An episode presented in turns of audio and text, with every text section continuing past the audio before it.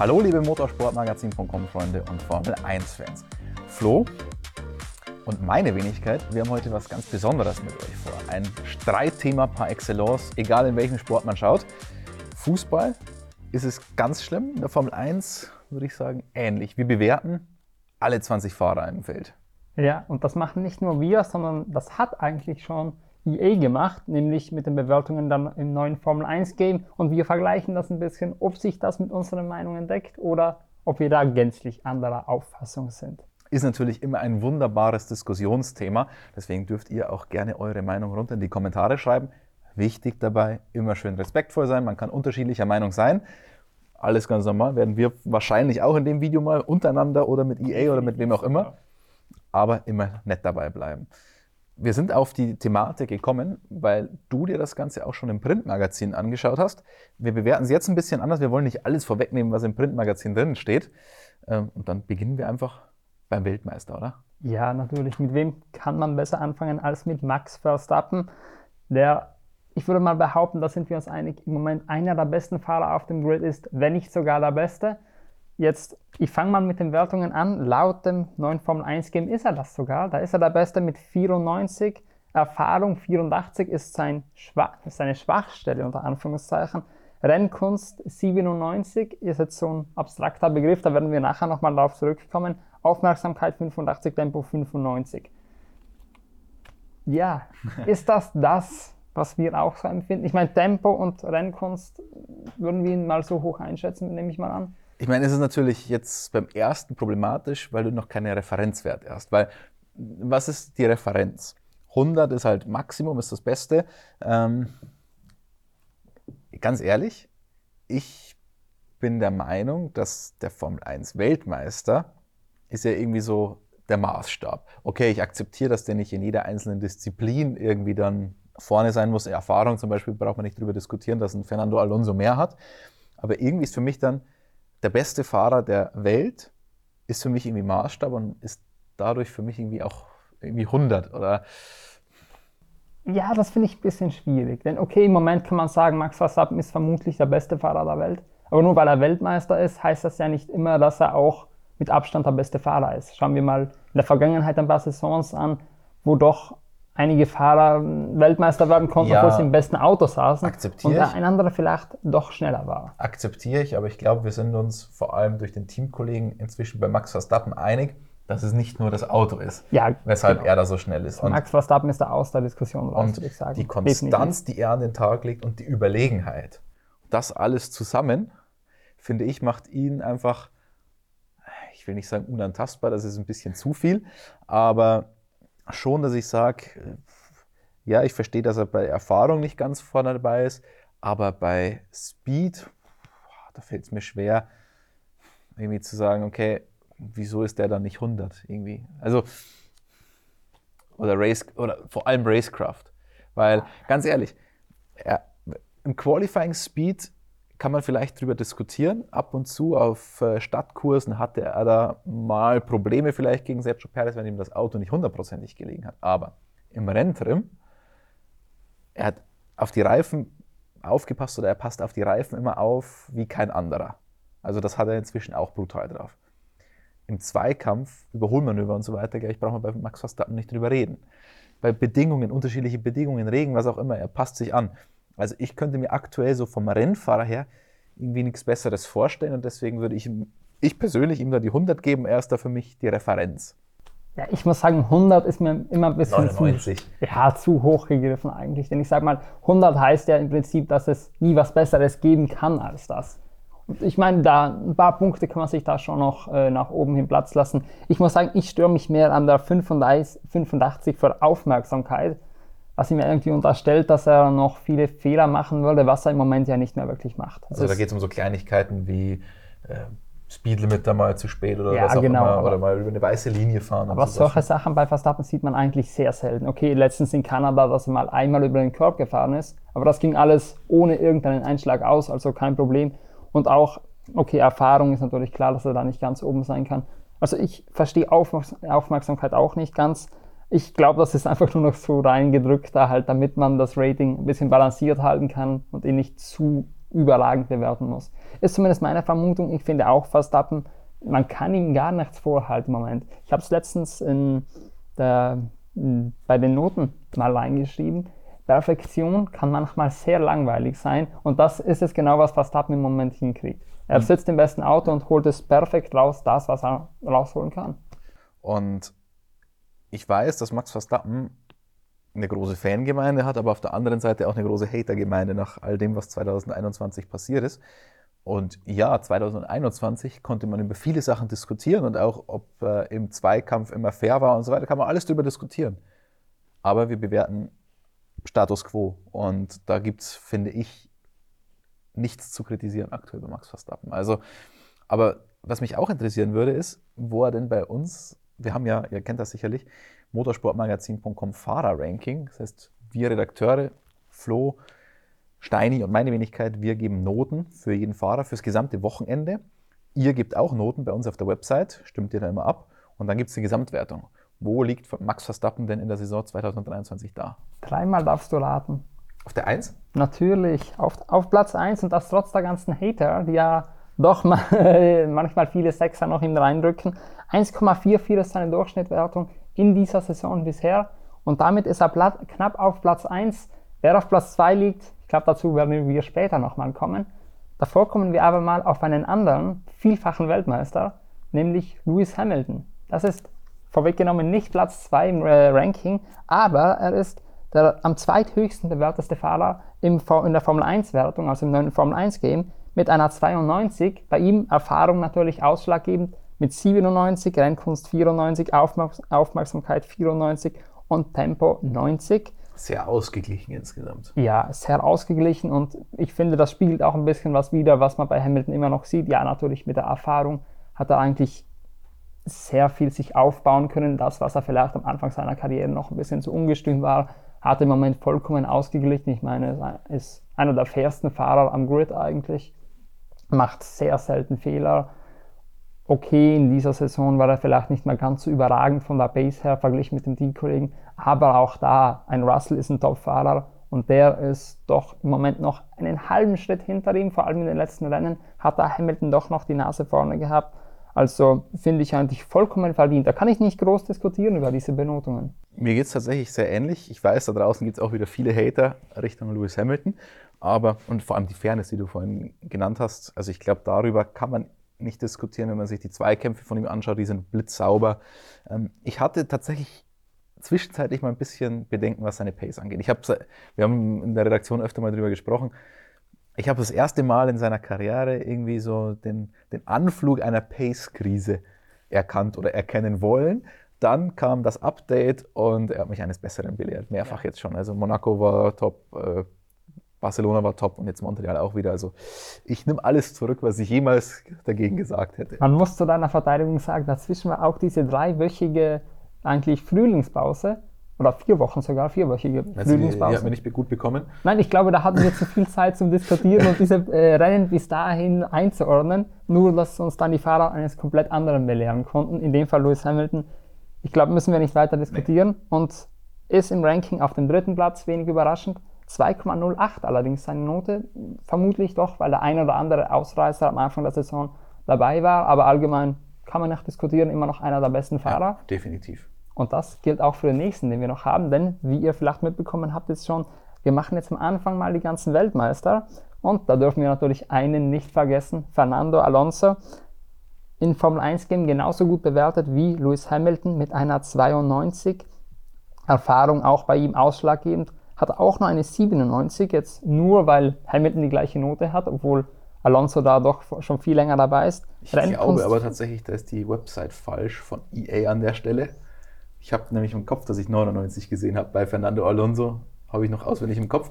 Unser Videomann Patrick, der schaut da in der Zwischenzeit kurz nach, dann diskutieren wir weiter. Okay, da, Zumindest was die Erfahrung angeht. Dann gehen kann, wir die anderen Werte durch. Das kann gut sein. Also Rennkunst 94, Aufmerksamkeit 94 und Tempo 90 habe ich da stehen. Sind aber jetzt dieselben Werte wie bei Hamilton. Also ich habe da echt einen Zweifel, ob da nicht ein kleiner Fehler reingerutscht ist. Ich glaube, da wird unser Medienmann wahrscheinlich unten noch mich verbessern, falls, da, falls das falsch ist. Was aber unser MSM-Ranking. Genau, das ist definitiv richtig. Da ist kein Fehler. Dort ist er auf Platz 2 mit einer Note von 1,51, also haarscharf hinter Verstappen. Und das, obwohl er in dem Jahr, glaube ich, schon mehr Siege im Ranking hatte als Verstappen. Aber diskutieren wir zuerst mal über Alonso an sich.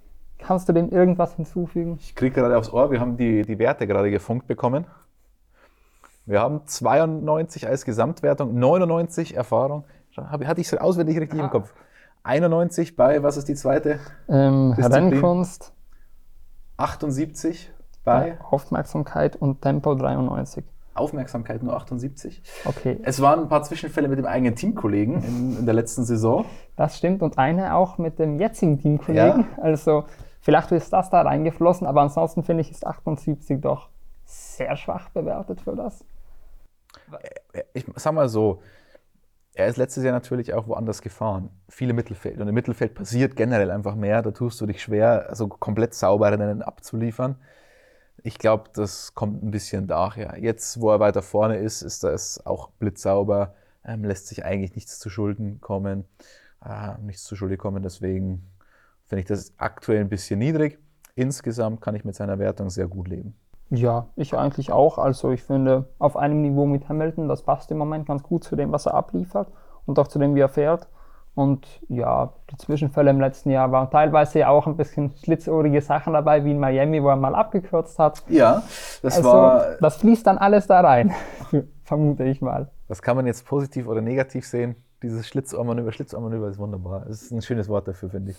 ähm, aber ja, also jetzt meine ich, jetzt haben wir die drei Weltmeister durch und da ist keiner dabei, wo man sagt, man fragt sich heute, wieso der Weltmeister ist oder er wird es heute nicht mehr schaffen. Also das ist schon echt cool, vor allem auch bei den Altmeistern, bei Hamilton und bei Alonso. Ähm, vor allem bei Alonso ist es ja doch schon ein paar Jährchen zurück und trotzdem sagt man, der ist immer noch komplett da, immer noch ein würdiger Weltmeister. Wenn der heute Weltmeister würde, komplett würdig. Also. Ja, also man kann echt nichts diskutieren, vielleicht nicht mal ganz auf seinem Peak, aber der ist auch so weit oben, da kann man Qualifying nach unten gehen und das ist immer noch top. So das ist ganz klein bisschen. Genau, das ist das Einzige, was man sagen kann, wobei man da auch sagen muss, der Vergleich mit Norris ist immer ein bisschen Norris. Der Vergleich mit Stroll ist immer ein bisschen schwierig. Letztes Jahr mit Ocon hat man es gesehen, dass er da nicht mal ganz so überragend war, aber trotzdem noch einer der besten Fahrer am Grid, würde ich mal behaupten. Gehen wir weiter, verlassen wir die Champions, ja, oder? Champions sind viel zu langweilig für uns. Gehen wir zu den zukünftigen Champions, ganz genau. Nämlich zuerst mal zu Charles Leclerc. Wer hat eigentlich die Einordnung gemacht, würde mich interessieren. Wer hat, wer hat sich ausgesucht bei uns, das sind die zukünftigen Champions?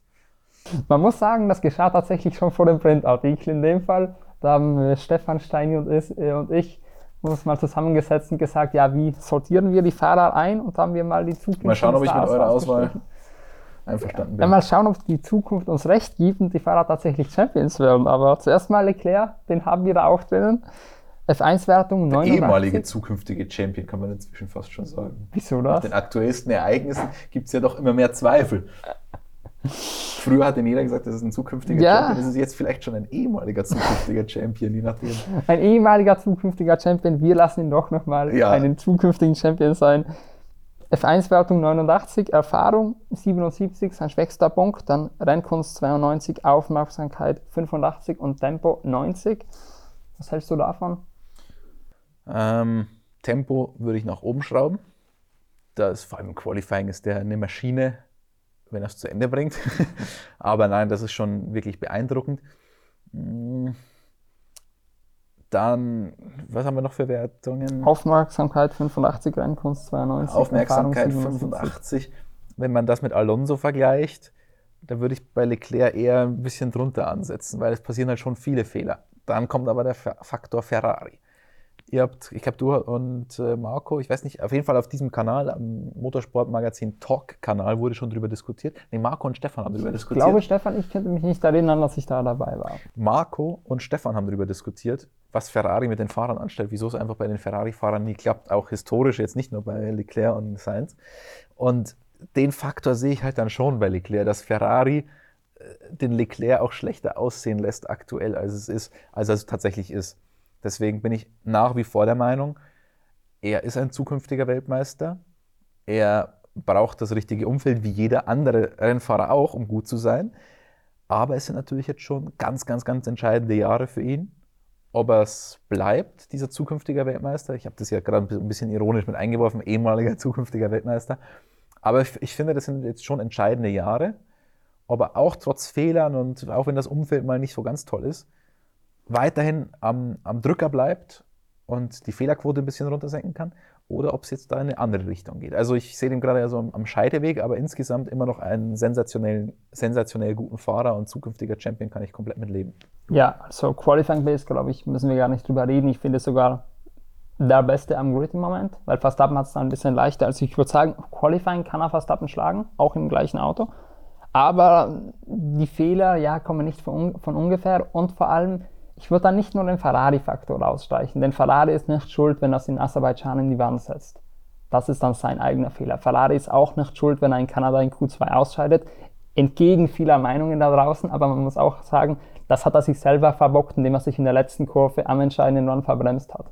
Also das sind so viele kleine Fehler, wo man sagen muss, von einem Verstappen würde, ich, würde man das nicht sehen oder sieht man es ja, einfach nicht. Aber da kommt für mich das Ferrari-Konstrukt wieder rein, weil er, ja, weil er ein bisschen schon konsterniert ist, dass bei Ferrari das nicht so vorwärts geht. Man hört nicht auf ihn, wenn er die Reifen will und dass ihm dann halt noch so ein Fehler unterläuft. Das ist so, das passt in dieses Gesamtkonstrukt Leclerc-Ferrari, finde ich.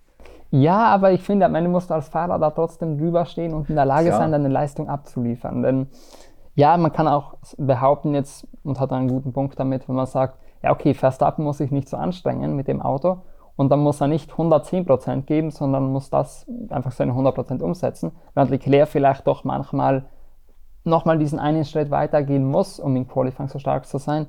Natürlich auch ein gutes Argument, aber trotzdem finde ich solche Fehler, dann muss er auch mal in der Lage sein, sich selber ein bisschen zurückzuschrauben. Da würde ich nicht nur Ferrari jetzt in Kritik nehmen. Also du würdest, also wenn ich das so rauslese, bislang waren wir uns immer einig, bei Leclerc ganz leicht auseinander, du ein bisschen tiefer, ich ein bisschen höher. Ja, das würde ich. Ich bin mal gespannt, was du da schreibst. Ich verrate es noch nicht, aber ich bin mal gespannt, was ihr da so geschrieben habt. Aber ich glaube, Leclerc war nicht mein Aufgabengebiet, wenn okay. ich es richtig im Kopf habe. Hat Steini dann gemacht. Aber ja. wen haben wir noch auf dem was, Zettel? Was wir noch dazu sagen müssen, im MSM-Ranking ist er auch nicht so gut dabei, Leclerc. Ja gut, die Fehler, die kosten natürlich. Genau, neunter Platz und eine 2,75 als Durchschnittsnote bisher. Kommen wir zum nächsten Fahrer, würde ich sagen. George Russell knapp unter Leclerc angesiedelt, nämlich mit einer 88, Erfahrung 76, dann Rennkunst 87, Aufmerksamkeit 83 und Tempo 91. Kannst du damit gehen? Ja, also das finde ich auch Aufmerksamkeit. Das war ja der Punkt, wo Russell, glaube ich, meinte, bei seiner eigenen Bewertung geht er nicht so ganz d'accord. Er macht ja eigentlich nicht so viel Mist. Kanada, jüngst. ähm, wir erinnern uns natürlich auch noch den Zwischenfall mit Bottas mal. Das liegt ja jetzt ein bisschen schon zurück, aber es gab schon ein paar Sachen bei ihm. Deswegen ab und zu passiert was. Er ist schnell. Die Tatsache, dass er fast auf Augenhöhe mit Lewis Hamilton fährt, sagt schon viel über ihn aus. Also, wie gesagt, fast auf Augenhöhe. Ich sehe ihn noch nicht komplett dort, aber fast. Deswegen ist die Einordnung zukünftiger Champion und ich glaube auch die Einordnung da von den Punkte, Scorings ganz ordentlich. Finde ich auch. Also wenn ich gesagt habe, Leclerc müsste man ein bisschen weiter unten ansiedeln, dann würde ich bei Russell sagen, es passt. Also ist im Verhältnis zu Leclerc ist ein bisschen zu schlecht bewertete Aufmerksamkeit, würde ich mal behaupten. Aber wenn ich das mal rausrechne, dann würde ich sagen, passt es allgemein. Und es sind ja diese einzelnen Fehler da, aber sehr, sehr selten, muss man auch sagen. Und hättest du mich vor zwei Monaten mal gefragt, ja, Hamilton oder Russell wäre es im Moment besser, ich hätte mein Geld auf Russell gesetzt und ich hätte auch erwartet, dass er in dem Jahr über die Dauer Hamilton dann schlägt. Okay, Hamilton hat äh, uns eines Besseren belehrt, hat gezeigt, dass er doch noch aus guten Gründen siebenfacher Champion ist. Also kann ich vollkommen mitgehen. Auch das MSM-Ranking ist fair, finde ich. Platz 4, also knapp hinter Hamilton, mit einer Note von 2,50 im Durchschnitt. Was uns aber sagt, Mercedes hat diesbezüglich die beste Fahrerpaarung. Ja, sie, hat definitiv, sie haben definitiv die ausgeglichenste Fahrerpaarung. Ob du das immer haben willst als Top-Team, ist eine andere Frage, aber. Solange es nicht um die WM geht, will ich es auf jeden Fall haben. Wenn es dann um die WM geht, dann ist es wieder ein anderes Thema. Ja, ich würde sagen, die Diskussion führen wir ein anderes ja. Mal, damit dieses Video nicht drei Stunden lang wird. Nächster zukünftiger Champion, du kannst dir wahrscheinlich denken, wer jetzt kommt. Lando Norris, wenn ihr nicht betrunken wart, als ihr diese Einteilung gemacht habt. Korrekt, die waren nüchtern. Zumindest Steini auf jeden Fall. Und Norris ist besser bewertet tatsächlich als Russell. Mit einer 89 Insgesamt Erfahrung 76, also auf demselben Level, verständlicherweise.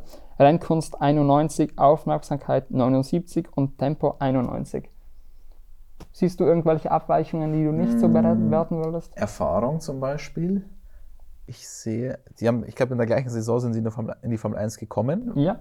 Aber ich sehe dann die größere Erfahrung trotzdem bei Russell, weil der jetzt auch schon in einem Top-Team fährt.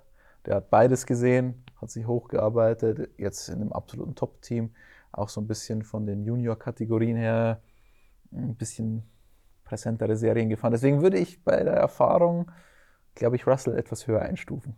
Ja, ich meine, ich muss zugeben, als ich mir die Noten angeschaut habe, habe ich mich auch da kurz gewundert, aber ich finde, es macht Sinn. Denn okay, Russell fährt jetzt in einem stärkeren Team, aber Norris fährt halt seine gesamte Karriere schon bei McLaren im kompetitiven Mittelfeld.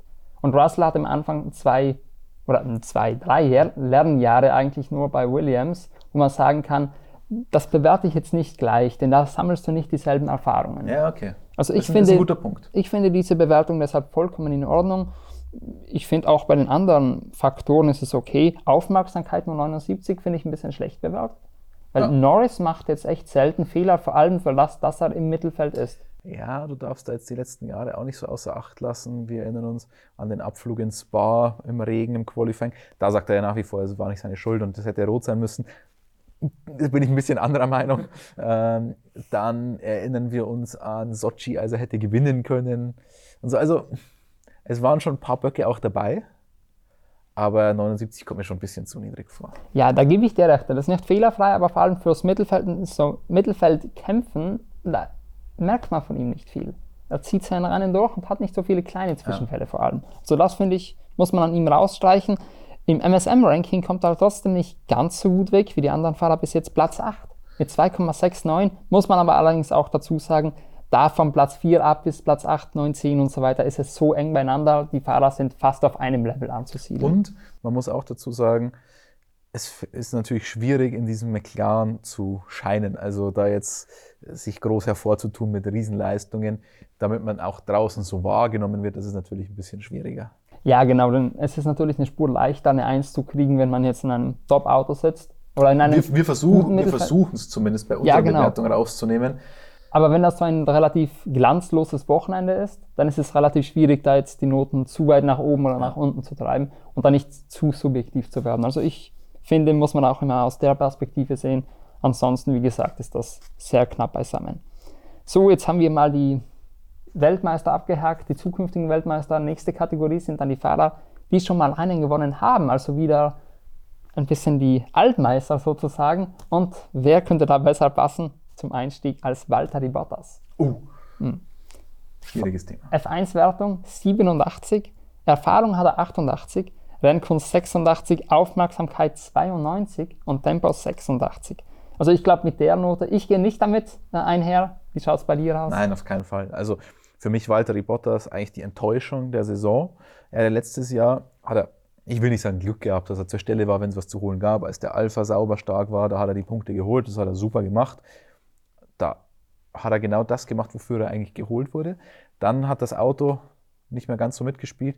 Und dann hat man es bei ihm so extrem gemerkt, wie er abgefallen ist, dass er sich da von Guan Yu Zhou teilweise daherfahren lässt. Und das habe ich dieses Jahr wieder eins zu eins in ihm so gesehen. Und deswegen für mich die größte Enttäuschung, weil er dieses Potenzial ja eigentlich hätte. Und das zeigt auch so, wenn du das vergleichst, wie gut er als Nummer zwei war. Klar haben sich viele oftmals aufgeregt. Ja, der Hamilton, der gewinnt da Rennen um Rennen und er muss da um Platz 2 in der äh, Fahrer-WM rumkämpfen. Ja, aber bei Perez und Verstappen ist es jetzt sehr ähnlich. Und ein Bottas war da, finde ich, konstanter. Also der hat gezeigt, dass er es eigentlich kann. Aber da würde ich sagen, der ist durch. Der ist einfach durch.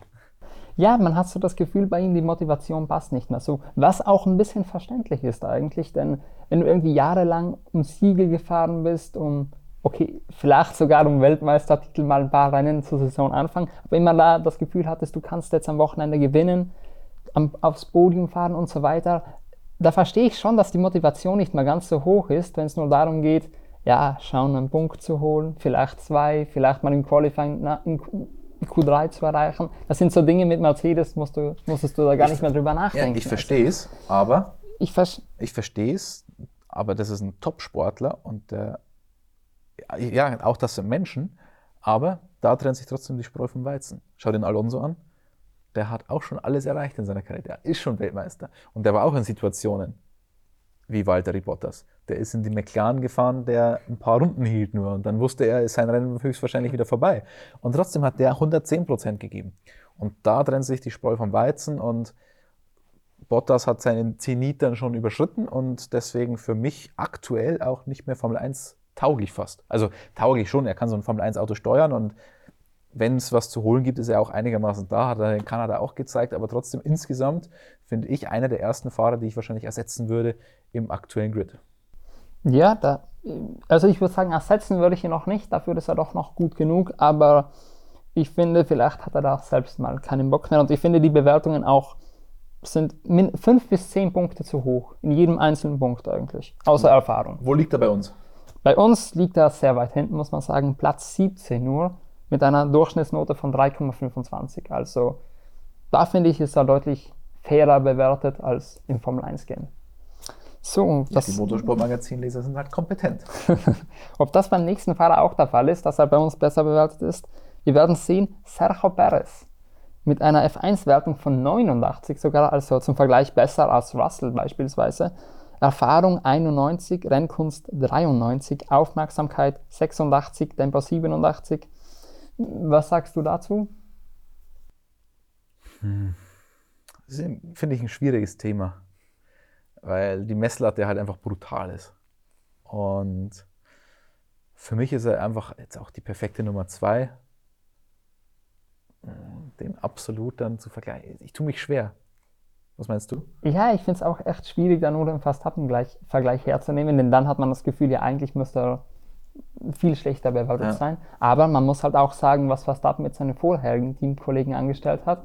Da ist man bei Red Bull aus gutem Grund froh, so jemanden zu haben wie Perez. Also man darf ihn nicht zu sehr in die Pfanne hauen, auch wenn seine Leistungen in den letzten Wochen indiskutabel sind, da muss natürlich was Besseres kommen. Aber Wo wenn wir bei Tempo 87? Tempo 87. Das ist zu ja. hoch, finde ich. Ja, wenn ich es mit den anderen Fahrer, Fahrern vergleiche, finde ich es auch eine Spur zu hoch. Rennkunst Wie viel hatten wir bei Leclerc bei Tempo? Weißt Leclerc hatten wir 90, 90. glaube ich. Warte, den Zettel habe ich da natürlich ganz ja, das Ist natürlich, 90. Das ist also natürlich ein Witz. Du ja, kannst nicht Leclerc Tempo 90 und Perez Tempo 87. Das passt nicht. Ich finde auch Rennkunst 93 überbewertet. Denn das war das mit so ein bisschen historisch. So Reifenflüsterer, Perez, ein bisschen historisch vielleicht. Ja, genau. Dadurch kann ich es kann erklären. Aber da die Bewertungen ja aus diesem Jahr sein sollen, kann ich nicht ganz mitziehen. Ja, historisch muss ich sagen, finde ich auch, dass man Perez hoch anrechnen muss, was der mit Mittelfeldteams abgeliefert hat, dass er in einem Racing Point ein Rennen gewonnen hat und so weiter. Also da kann man ihm gar nichts nehmen. Aber ich zitiere Toto Wolf an der Stelle: Yesterday's home runs don't win today's matches. Ganz genau. Ein sehr gutes Zitat, um das abzurunden. Und sie gewinnen auch nicht im MSM-Ranking, muss man sagen. Platz 12 im Moment nur 2,84 ist da die Note. Finde ich okay. Ja, finde ich, ist verdient in allen Belangen. Ja, beim nächsten Fahrer, vorweggenommen, da ist das MSM-Ranking eine Spur schlechter, sogar Carlos Sainz. Also jetzt, okay, sorry, zuerst einmal die F1-Wertung, 88 insgesamt, dann 84 Erfahrung, 92 Rennkunst, 81 Aufmerksamkeit und das Tempo liegt bei 87. Ich finde, da gehe ich ziemlich d'accord mit, mit der Formel 1-Wertung. Also er zeigt schon, dass mit ihm ordentlich zu rechnen ist. Leclerc spürt vielleicht auch ein bisschen Druck von der Seite jetzt inzwischen. Deswegen, das kommt wahrscheinlich, oder kurbelt diese Fehlerquote noch ein bisschen an bei Leclerc. Und, das und auch am Ende der letzten Saison war er richtig da und hat Leclerc Dampf gemacht. Er hat selber gesagt, es ist halt ärgerlich, dass er dann da war, als das Auto nicht mehr da war. Ähm, so der umgekehrte Bottas. Aber für mich vielleicht ein bisschen unterschätzt insgesamt in der Formel 1. Ja, ich finde das immer sehr schwierig bei Carlos Sainz zu bewerten, denn er hat immer gefühlt so Jahre oder Monate, in denen er top performt und dann plötzlich geht es über ein paar Monate nicht mehr. Das hatten wir letztes Jahr am Anfang, plötzlich lief gar nichts mehr und dieses Jahr ist er irgendwo dazwischen drin, finde ich. Also man sieht eindeutig, dass er nicht Leclerc-Niveau hat, ja. aber er hat dann immer mal wieder sein Rennen, wo er hervorstechen könnte. Dieses Jahr bisher war halt auch nicht so gut von der Fehlerquote her, hat er sich sehr viele Patzer geleistet und Leclerc hat ihn in vielen Fällen auch gebügelt. Also ich finde, es ist verdient, dass er im MSM-Ranking nur auf Platz 15 liegt, mit einer Durchschnittsnote von 3,07. Das finde ich hart. Aber Für dieses Jahr finde ich es okay. Wenn man jetzt die letzten Jahre in Betracht zieht, dann würde man sagen, ja, Science ist besser und er ist vor allem auch besser als das, was er in dem Jahr bisher gezeigt hat. Aber die Saison war noch nicht so viel von ihm. Also wenn ich jetzt mal da aus der Perspektive hingehe und sage, letztes Jahr, vorletztes Jahr und so weiter zählt nichts, es ist nur dieses Jahr die Bewertung, dann würde ich sagen, es sind eigentlich hier drei Punkte auch, oder zwei Punkte, nämlich Rennkunst und Tempo auch zu hoch angesetzt. Ich meine, letztes Jahr hast du kurz angerissen, am Anfang war er nicht da. Das verzeihe ich ihm, weil es komplett neue Gener Regelgeneration war. Die Autos komplett anders zu fahren. Jetzt kannst du sagen, ja gut, ein guter Fahrer stellt sich schnell darauf ein. Aber jeder ist da ein bisschen unterschiedlich. Und wenn er dann, ich meine, er hat jetzt nicht ewig gebraucht, er hat jetzt nicht drei Saisons gebraucht, um wieder irgendwie in Fahrt zu kommen, sondern eine halbe Saison und dann war er einigermaßen da. Ähm, zeigt, er ist kein absoluter Überflieger, weil ein Überflieger braucht keine Zeit. Ja. Mm, das sieht man bei Verstappen immer. Immer wenn sich die Bedingungen ändern, so ist er sofort da. Das ist auch der Punkt. Da sieht man es ja auch, wenn es regnet, dann macht der Seins auch schneller Fehler. Also der Überfahrer ist er nicht, aber ein stocksolider Mittelfeldfahrer. Das hört sich auch böse an, stocksolider Mittelfeldfahrer. Aber wir reden ja immer noch von der Formel 1, von der besten Kategorie der Welt. Da ist ein stocksolider Mittelfeldfahrer, ist da ja ein, sensationeller Autofahrer. Man muss sagen, es hört sich böse an, weil er nicht im Mittelfeld fährt, sondern theoretisch bei einem Top-Team. Deshalb hört sich es nochmal extra böse an. Ja, aber, aber ich verstehe, was du meinst damit. Wir reden über die Formel 1. Und wenn ich da sage, ein stocksolider Mittelfeldfahrer, dann ist es der zehntbeste Fahrer der Welt vielleicht. Also, ja, hört sich böse an, aber ist nicht so gemeint. Okay, mal schauen, wie böse du bei Esteban Ocon wirst. Der ist als nächstes dran. In der Formel 1, äh, im F1-Game hat er eine Bewertung von 86 insgesamt. Schlechtester Punkt Aufmerksamkeit mit 76, Erfahrung hat er 77, Rennkunst 92 und Tempo 86. Ist ein bisschen unausgewogen, die Wertung, findest du? Hm, ich kann damit leben, um ehrlich zu sein. Die 92 ist mir vielleicht ein bisschen zu hoch zu andere vielleicht ein bisschen zu niedrig. Ja, stimmt, unausgewogen, stimmt schon ein bisschen näher zusammen, die Sachen, aber sonst kann ich gut mit leben. Du? Ja, so, da gebe ich auch noch einen Satz dazu ab, bin ich genau deiner Meinung. Aufmerksamkeit, finde ich 76, hat er sich nicht verdient. So viele Fehler macht er eigentlich nicht, auch wenn ab und zu was passiert. Und Rennkunst 92 finde ich auch überzogen, weil für mich ist, zumindest habe ich das aus äh, äh Fußballspielen so in Erinnerung, alles über 90 ist Weltklasse und da finde ich, ist er nicht unbedingt Weltklasse ja. in dem Punkt ich meine, Aufmerksamkeit, wenn es irgendwelche Reibereien gibt, ist er halt schon auch immer mit dabei, auch immer mit den Teamkollegen und so weiter. Also irgendwie ist er dann schon immer mit am Start. Ja, aber er ist halt am Ende der Fahrer, wenn man seine Statistiken anschaut, er bringt doch solide seine Punkte nach Hause. Das weiß auch Fernando Alonso inzwischen. Also, ja doch. Ganz genau. Und wenn er in einem guten Auto sitzt, was in der Vergangenheit in den letzten Saisons nicht immer der Fall war, bringt auch Pierre Gasly seine Punkte gerne nach Hause. Das haben wir. Nicht nur Strafpunkte? Ja, nicht nur die.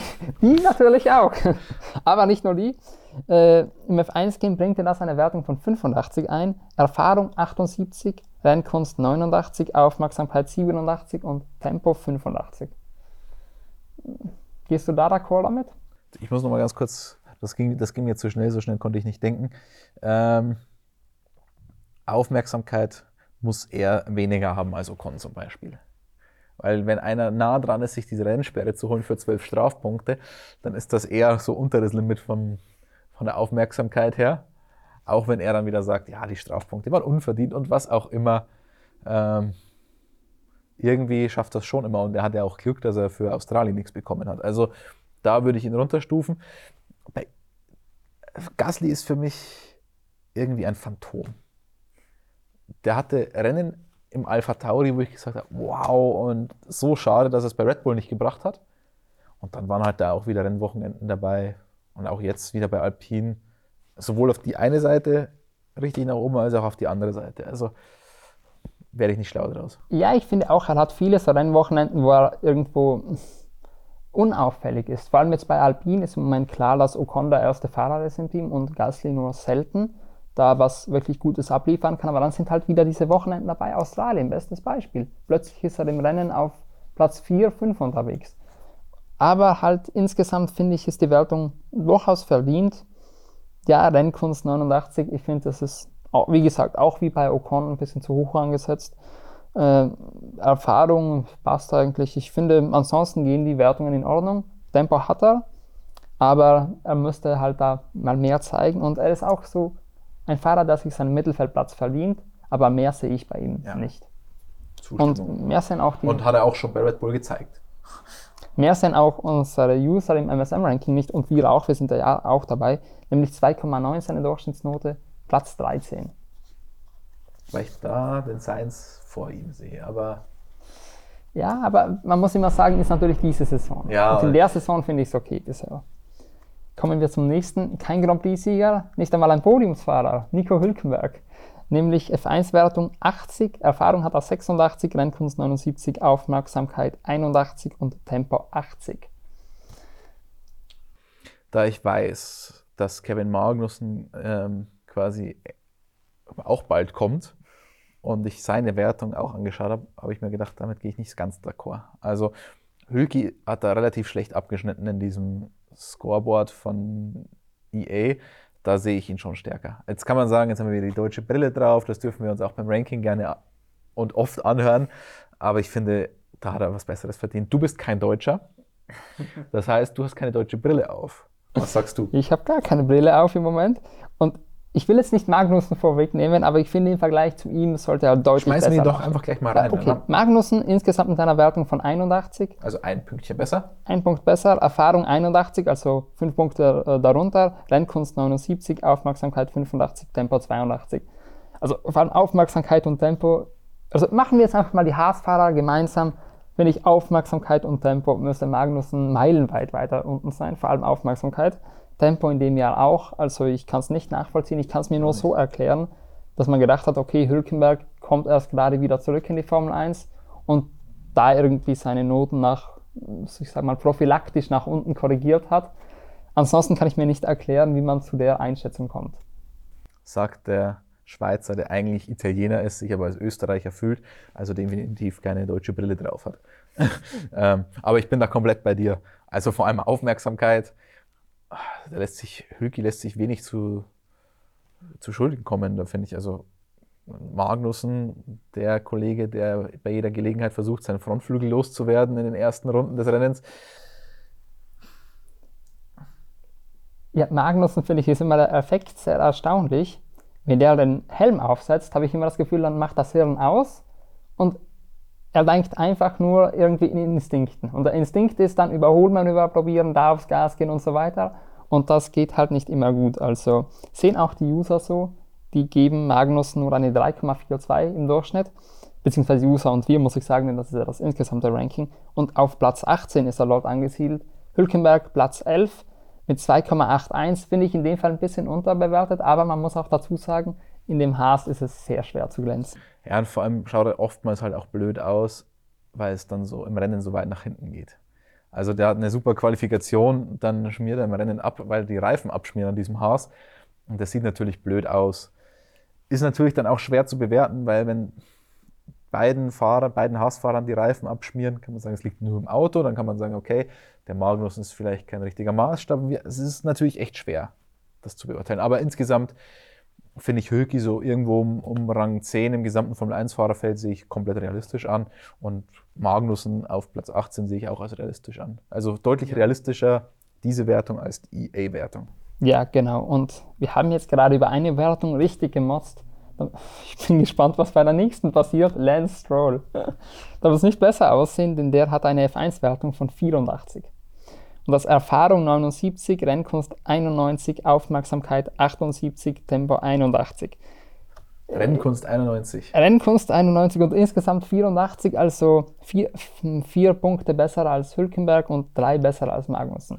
Ja, er hat aber auch schon mehr Podien geholt als Nico Hülkenberg. Ne, das meine ich jetzt nicht im Scherz und nicht irgendwie böse gegenüber Nico, aber egal was man über Lance Stroll sagt, er hat halt schon auch mal was erreicht, auch in seiner Karriere. Also er ist halt genau der Fahrer, der nicht Nerven zeigt am Ende des Tages. Wenn, er, wenn plötzlich da irgendwie Punkte oder Podien zu holen sind, dann haut das nicht in die Wand oder er fährt halt einfach zu Ende.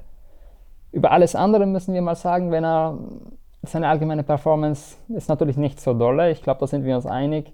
So weit hinter Alonso sollte man doch auch nicht liegen und auch gegen Perez hatte er keine Chance, gegen Vettel hatte er keine Chance.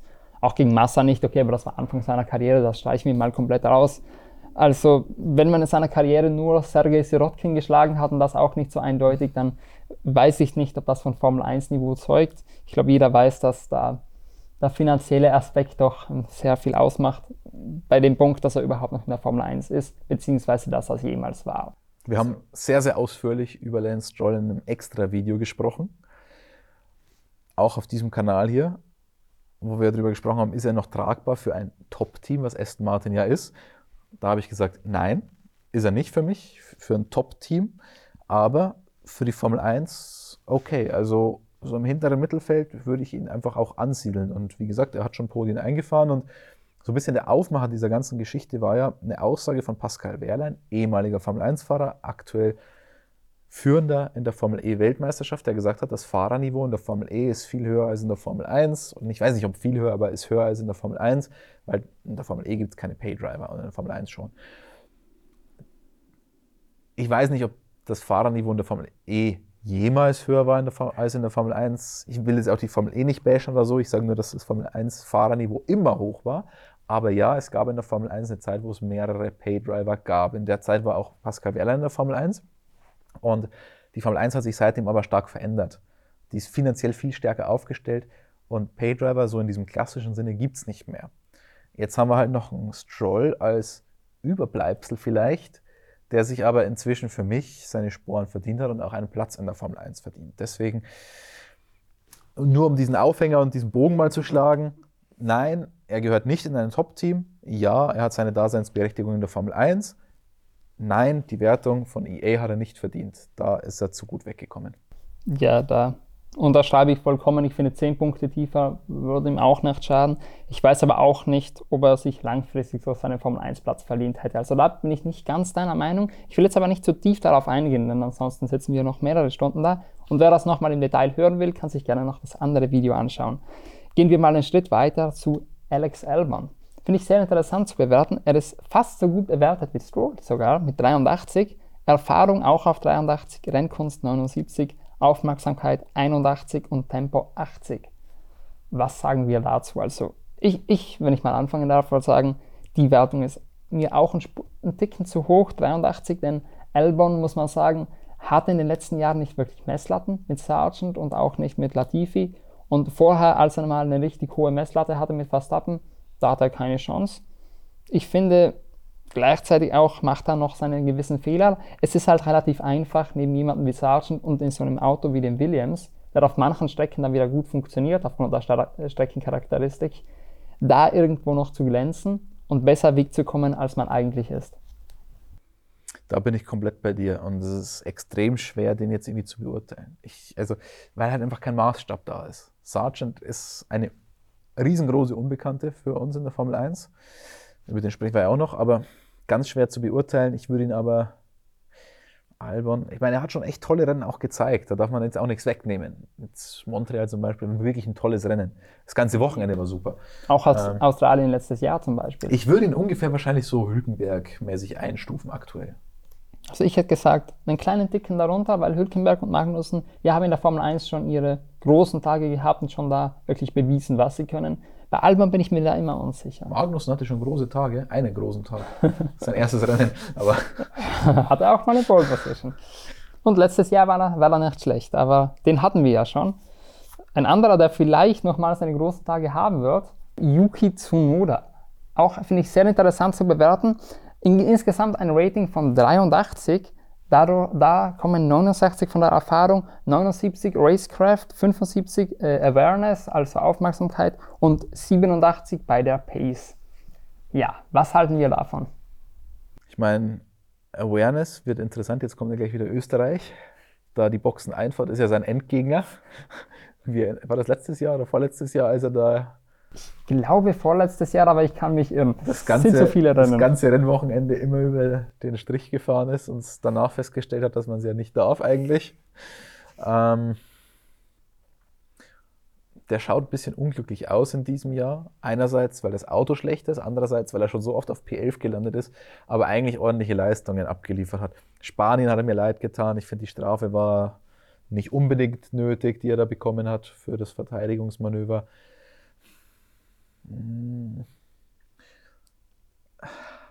Ich meine, der Überflieger ist er nicht, da sind wir uns, glaube ich, alle einig. Dass er an der Formel 1 mitfahren kann, zeigt er. Er setzt sich vielleicht von der reinen Pace her jetzt auch nicht genügend ab von De Vries. Also, also ich finde, De Vries macht es schwierig zu bewerten, weil äh, ich weiß nicht, De Vries ist, äh, wir werden später noch auf ihn zurückkommen, der ist auch so eine gespaltene, hat so eine gespaltene Meinung um sich herum. Viel, einige halten sehr viel von ihm, andere nicht so.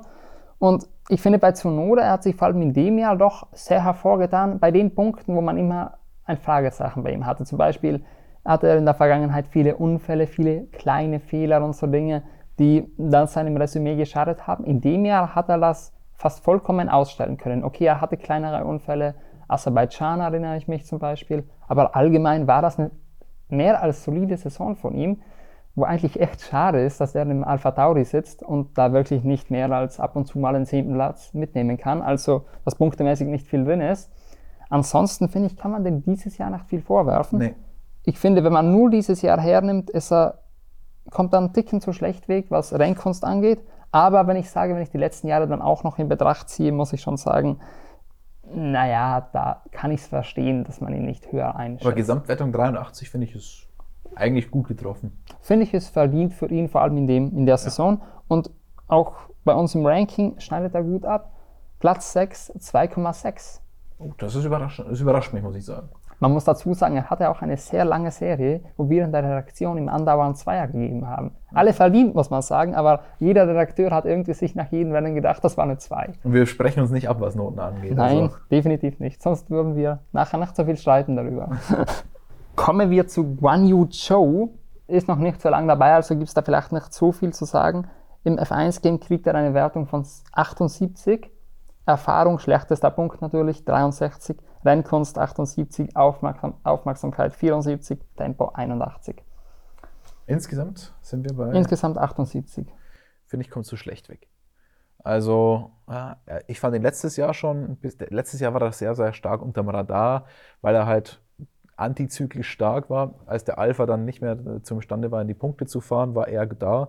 Am Anfang ein bisschen Pech gehabt, auch mit Anti-Stall, zieht sich durch wie so ein roter Faden, irgendwie durch seine Karriere, war jetzt zuletzt auch wieder ein Problem. Mm, den würde ich ein bisschen stärker beurteilen, um ehrlich zu sein. Also, der hatte auch in den Nachwuchsserien immer einen ganz starken Start auch. Hat nicht lange gebraucht, hat sich dann aber nicht gesteigert. Jetzt finde ich, hat er einen ordentlichen Start und hat sich gesteigert in der Formel 1. Deswegen ich würde ihm schon über 80 geben. Ja, ich finde auch, ich habe es schon mehrfach betont, entweder auf unserer Webseite oder sonst mal hier in Gesprächen, in einem Stream und so weiter, dass Joe für mich eine große Überraschung eigentlich ist. Ich hätte den vor seiner Formel 1-Karriere auf ein Mazepin-Niveau eingeschätzt. Aber er hat einfach gezeigt, wie viel man in der Formel 1 erreichen kann, wenn man hart an sich arbeitet und wenn man halt doch dieses Talent, das vorhanden ist, so ein bisschen ausnützt und nicht irgendwie neben der Strecke für Skandale sorgt, auch auf der Strecke ein grundsolider Fahrer ist. Er, finde ich, hat sich seinen Platz in der Formel 1 vollkommen verdient inzwischen. Wo ich am Anfang meine Zweifel gehabt hätte. Ein Überfahrer wird er wahrscheinlich nie werden, aber er ist ein solider Fahrer und einen Bottas schlägt man, auch wenn er demotiviert ist, nicht einfach so. Also ich finde, geht eigentlich alles in Ordnung. Aufmerksamkeit 74 war ich leicht überrascht. Da hätte ich, das hätte ich eher als eine Stärke von ihm ausgemacht, ja, dass er nicht in Unfälle involviert ist. Ich hätte dafür vielleicht das Tempo ein bisschen weiter nach unten geschraubt. Ansonsten finde ich, kann ich mit der Wertung ja, eigentlich leben. Für mich in Barcelona unter anderem, oder was heißt unter anderem, aber für mich einer der Fahrer des, des Tages in Barcelona, das super Rennen dort gefahren. Ähm, gefällt mir richtig gut. Ja, also, und jetzt kommen wir zu den Fahrern, wo aber, wir... Aber ich bin enttäuscht von dir, dass du ihn ungefähr auf Marzipin-Niveau eingeschätzt hattest vor der Formel 1. Also ja. da kann man jetzt schon mal an deiner Kompetenz 1, zweifeln. Wenn man sich seine Ergebnisse in den Nachwuchsserien anschaut, da kommt er nie viel besser weg als äh, Sven Mazepin. Aber er ist in Saison 1 immer gut gewesen oder immer zumindest ja. ordentlich gewesen.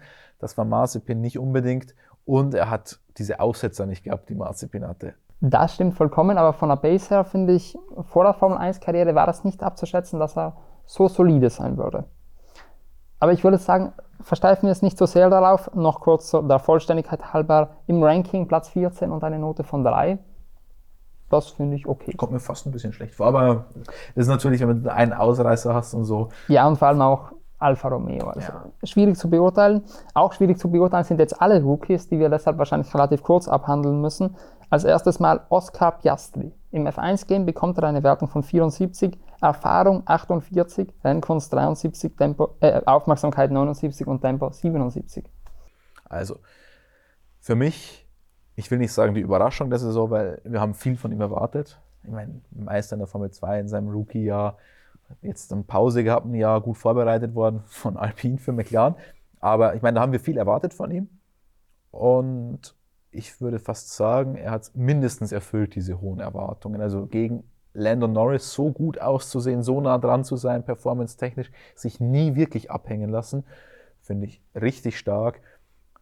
Quasi keine Fehler. Gut, jetzt haben wir Montreal gesehen, da gab es dann mal einen Fehler, aber sonst, also echt richtig stark.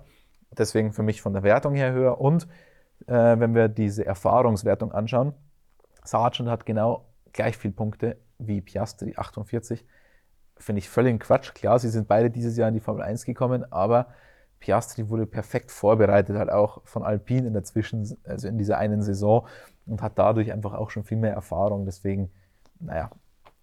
Sehe ich genauso, also die 48 sind irgendwo rausgewürfelt oder jemand hat die, diese Tests irgendwie nicht im Hinterkopf gehabt bei beim, beim Schreiben dieser Noten, denn Sargent ist definitiv weniger Erfahrung. Ansonsten finde ich es vollkommen okay. Also ist alles, was, wie du gesagt hast, in Ordnung, was da steht. Die Wertung kann ich echt nicht nachvollziehen. Fünf Punkte höher, würde ich sagen, und zwar bei Rennkunst und bei Tempo. Bei beidem eigentlich sehe ich ihn da deutlich stärker, hat er auch schon jetzt gezeigt. Und vor allem als Rookie, da können wir noch eine Steigerung erwarten. Ich bin mir sicher, dass er da liefern wird und früher oder später wird er auch dem Norris gefährlich werden. Da bin ich mir.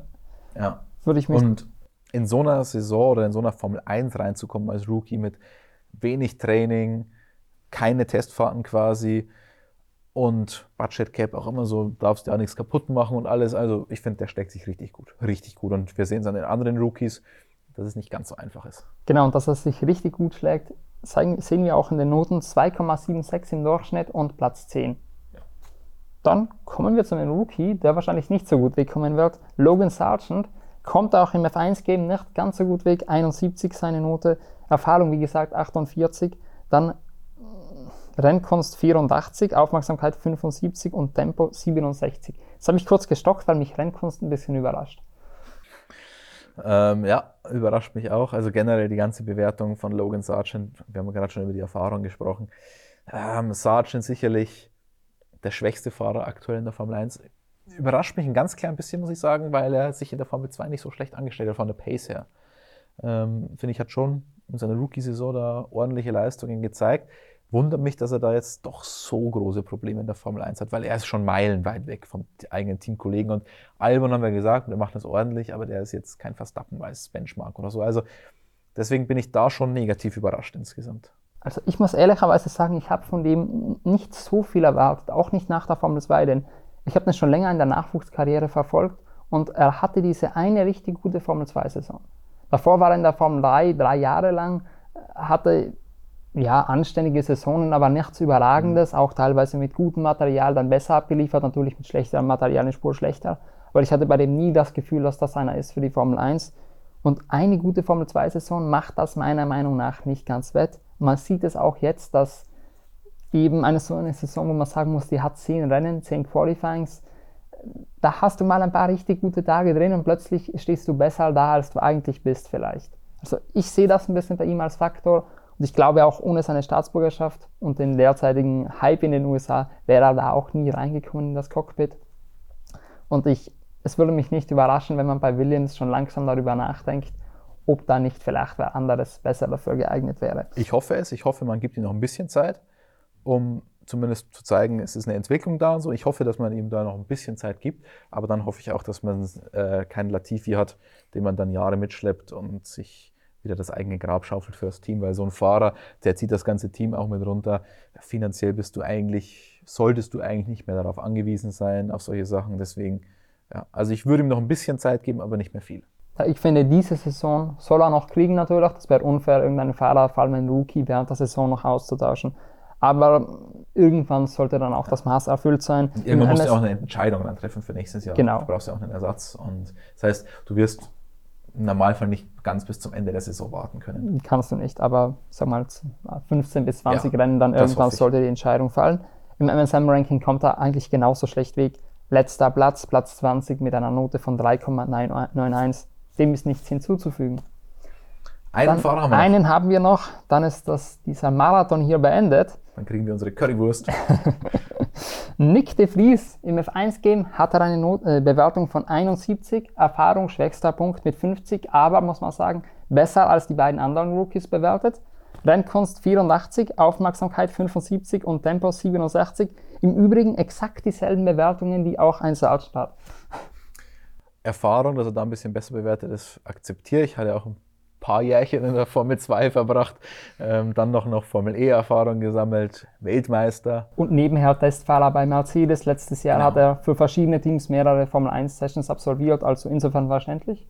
Allerdings dann der Sprung zu Sargent mit zwei Punkten mehr bei der Erfahrung. Auch nicht verständlich, aber ähm, ja, insgesamt. Und er hat ja letztes Jahr auch schon Rennen gefahren, dürfen wir auch nicht vergessen. Ganz genau. Dieses hätte, tolle Rennen in Monza. Hätte man beinahe, und wenn mir es beinahe entfallen, natürlich das tolle Rennen in Monza, neunter Platz sein, in einem Williams. Sein bestes Formel-1-Rennen. Ja, ich wollte es gerade sagen, sein einziges, wo er in den Punkten gelandet ist bisher und das, ehrlich gesagt, meiner Meinung nach auch das einzige, wo er wirklich überzeugend war. Es ist irre, oder? Also, hast du, du wirst so ins kalte Wasser geworfen. Klar, der Williams hat in Monza gut funktioniert. Hast du vorhin auch schon angerissen, dass der seine Strecken hat. Monza war halt so eine Strecke. Albon war ja da leider krank, deswegen haben wir das wahre Potenzial nicht gesehen. Aber der wird ins kalte Wasser geworfen und performt und holt sich so seinen Formel 1-Sitz. Und dann wird er vorbereitet auf die Formel 1 und ist halt dann eher graues Mittelmaß bis weiter hinten fahrer, fahrerisch. Ja, man muss halt sagen, dieses eine Rennen hat ihm so viel gebracht, da war plötzlich ein Hype um ihn, als ihn gefühlt einige Teams wollten. Und am Ende er konnte sich fast aussuchen, bei welchem zugegeben, bei welchem Nachzügler-Team er fahren kann, aber er hatte doch dann plötzlich sein Cockpit verdient. Und jetzt ist eigentlich nichts mehr gekommen. Es, ich weiß gar nicht, da kann man nicht viel mehr dazu sagen. Es ist genau dasselbe wie bei Sargent eigentlich. Vor allem, weil man genau weiß, Alpha Tauri, da ist die Geduld nicht so, nicht so ausgeprägt. Da könnte es schon relativ schnell sein, dass er rausfliegt. Ich hoffe, dass er die Saison noch bekommt, weil es sehr unfair wäre, einen Rookie während dem Jahr irgendwie auszutauschen. Aber es würde mich gar nicht wundern, wenn wir da nächstes Jahr einen anderen Fahrer drin sehen, vielleicht Liam Lawson oder so jemand. Und man muss sagen, im Ranking kommt er auch nicht sonderlich gut weg, über, wenig überraschend. Mit 3,7 ist er auf dem 19. Platz, also nur eine Position vor Sargent. Und man muss halt ehrlicherweise sagen, auch verdient. Ja, also ist natürlich schwierig mit diesem Alpha Tauri zu glänzen. Man sieht es ja auch an Yuki Tsunoda, haben wir vorhin auch kurz an, angerissen, viele elfte Plätze und steht halt nicht so gut da, wie er könnte wahrscheinlich. Und dann noch als Rookie da rein. Schwierige Situation. Ich glaube, da, da ist es im Williams besser zu glänzen, weil man sieht ja an Albon, dass es ab und zu mal wirklich mal auch glänzen kann. Und vor allem, wenn du mal, dann mal vorne bist, kannst du dich gut verteidigen. Das macht auch einen ja. guten Eindruck. Also ja, der hat es schon nicht leicht. Dann noch der Druck, den du vom Doktor kriegst, in so einer Situation auch öffentlich. Bei Williams stellt man sich hinter den Fahrer. Er hat es nicht leicht, aber er macht es halt auch nicht besonders gut, sagen wir es so. Ja, ich finde, es, ist, es passt genau, wo er steht. Er macht auch für einen Rookie keinen so guten Eindruck und vor allem auch für einen Rookie, der 28 Jahre alt ist und so viel Erfahrung hat, keinen so guten Eindruck. Aber er ist immer noch besser als ein Sargent. Ja, ich glaube, so kann man es belassen. Und weil wir gerade bei De Vries sind und ich habe ja seine Formel 2 Vergangenheit schon angerissen, wurde er nicht im ersten Jahr Meister. Ich glaube, es war das dritte Jahr. Ja, es war das dritte. Und immer wieder kommt jetzt, wenn wir darüber sprechen, Filipe Drugovic, der Ersatzfahrer bei Aston Martin, der ist auch im dritten Jahr Meister geworden in der Formel 2. Und wenn du im dritten Jahr Meister bist in der Formel 2, bist du für mich kein Formel 1-Kandidat mehr. Genau, das finde ich auch. Es, das Allerwichtigste in der Formel 2 ist nicht weit vorn zu landen, sondern in der ersten Saison weit vorn zu landen. Denn ich finde, im Nachwuchssport ist man immer nur so gut wie in seiner letzten Saison, es sei denn, die war gut. Dann zählen die anderen Jahre auch noch. Ich finde, das ist immer eine gute Richtmarke dafür, denn in der Form, in der Formel 1 ganz nach oben zu kommen, dann muss die aktuelle Pace passen. Da darf man kein schlechtes Jahr haben und dann muss man auch sofort performen können. Und bei De Vries hatte ich da immer meine Zweifel, weil das sofort kann, eben wegen seiner Vergangenheit. Im zweiten Jahr musst du in der Formel 2 Meister werden. Genau, spätestens. Oder, oder zumindest richtig gut vorne mitfahren, je nachdem, ja. wie der Jahrgang ist. Aber im dritten Jahr ist es zu spät. Und deswegen sehe ich halt auch bei Drugovic, weil der jetzt immer wieder in den Raum geworfen wird, nein, äh, sehe ich kein Formel 1-Potenzial. Ja, um noch einen Satz loszuwerden, das ist gefühlt auch immer wie bei den Formel E-Champions. Jemand wird Formel E-Meister und du kannst irgendwie da, was darauf verwetten, dass in den Wochen nachher kommen Diskussionen, warum fährt er nach Formel 1? Und dann ist nächstes Jahr wieder ein anderer Meister und plötzlich weil er Formel E-Champion in der Regel schon fünf Formel 1-Saisons gefahren hat, aber eigentlich seine Formel 1-Karriere hinter sich hat. Aber das ist was anderes. Ja. Stoffel würde ich trotzdem gerne wieder sehen in der Formel 1. Also irgendwann mal. Aber das ist halt Thema für ein anderes ja. Video. Jetzt haben wir viel geredet ähm, ja. Und haben euch hoffentlich auch ein bisschen Lust gemacht auf das Printmagazin. Da gibt es nicht nur eine Bewertung von euch. Also ihr habt das ein bisschen anders bewertet, nicht mit Punktesystem und Noten, sondern ähm, ja, wir haben gesagt, ist er unverzichtbar für die Formel 1 und wie gut steht er da? Ich weiß es nicht mehr im Detail, weil es ein paar Wochen her ist, dass wir das geschrieben haben, aber so ungefähr. Aber es gibt natürlich noch viel mehr da drinnen. Es gibt Chaos Kalenderclub. Es gibt ein Interview mit Franz Toast, Abschiedsinterview quasi. Also jede Menge in Ausgabe Nummer 91. Du hast zwar vor ein paar Wochen geschrieben, aber es ist erst jetzt aus der Druckerei gekommen. Es gab, gibt ja auch noch ein paar andere Geschichten drin, die noch warten mussten. Ähm, Wer es noch nicht hat, wir würden uns richtig freuen, wenn ihr euch das auch mal anschaut. Aber nicht nur das, sondern auch unseren Kanal hier. Abonnieren und die Glocke drücken. Genau, denn dieser Kanal steht quasi noch ganz am Anfang der Motorsportmagazin Talk-Kanal. Ihr kennt wahrscheinlich unseren Hauptkanal auf YouTube. Da gibt es Newsvideos, da gibt es Vlog, Vlogs aus dem Fahrerlager. Eher so die kurze, leichte Kost. Hier wird ewig lang diskutiert. Vielleicht seid ihr noch dabei. Wenn ihr noch dabei seid, dann ist es auf jeden Fall der richtige Kanal für euch.